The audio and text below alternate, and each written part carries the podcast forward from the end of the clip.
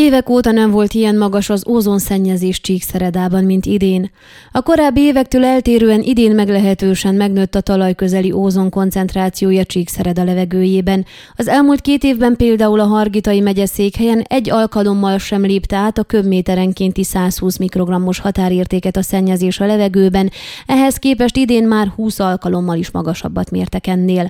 A januári-júliusi időszakban az ózon indikátor mobil átlaga 20 esetben lépte túl a megengedett megengedett határértéket a Tudor lakótelepi levegőminőséget mérő állomásnál, a köbméterenkénti 120 mikrogrammos koncentrációt, valamint öt esetben a zsügötfürdői állomásnál.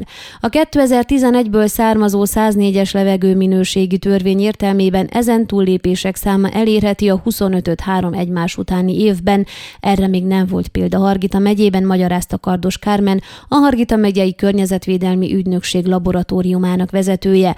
A zsögötfürdői mérőállomás 2008 óta működik, a Tudor lakótelepi pedig 2021 óta. Beüzemelésük óta egyszer sem mértek akkora ózonszennyezést, hogy riasztani kellett volna a lakosságot. Az érvényes jogszabályok szerint, ha az ózon koncentrációja túllépi a köbméterenkénti 180 mikrogrammot figyelmeztető határérték, illetve a 240 mikrogrammot riadóztatási határérték, akkor lép érvénybe a Hargita megyei környezetőrség, a Hargita megyei környezet Környezetvédelmi Ügynökség és Hargita megyei egészségügyi igazgatóság közötti megállapodás, amely tartalmazza a szükséges intézkedéseket.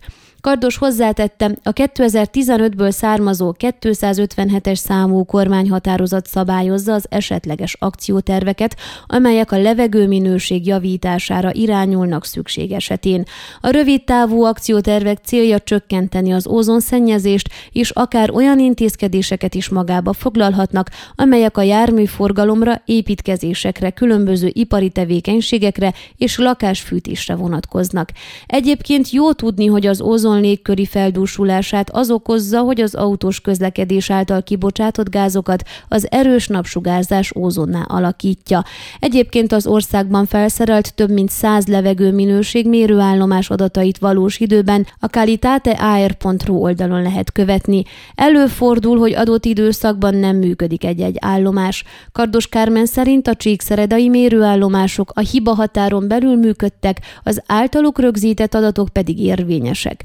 A levegő minőséget mutató weblap interaktív térképén láthattuk, hogy nem csak Csíkszeredában, hanem az ország több pontján jeleznek emelkedett értékeket ózonkoncentrációra a mérőállomások. Ön a Székelyhon aktuális podcastjét hallgatta. Amennyiben nem akar lemaradni a régió életéről a jövőben sem, akkor iratkozzon fel a csatornára, vagy keresse podcast műsorainkat a székelyhon.pro portálon.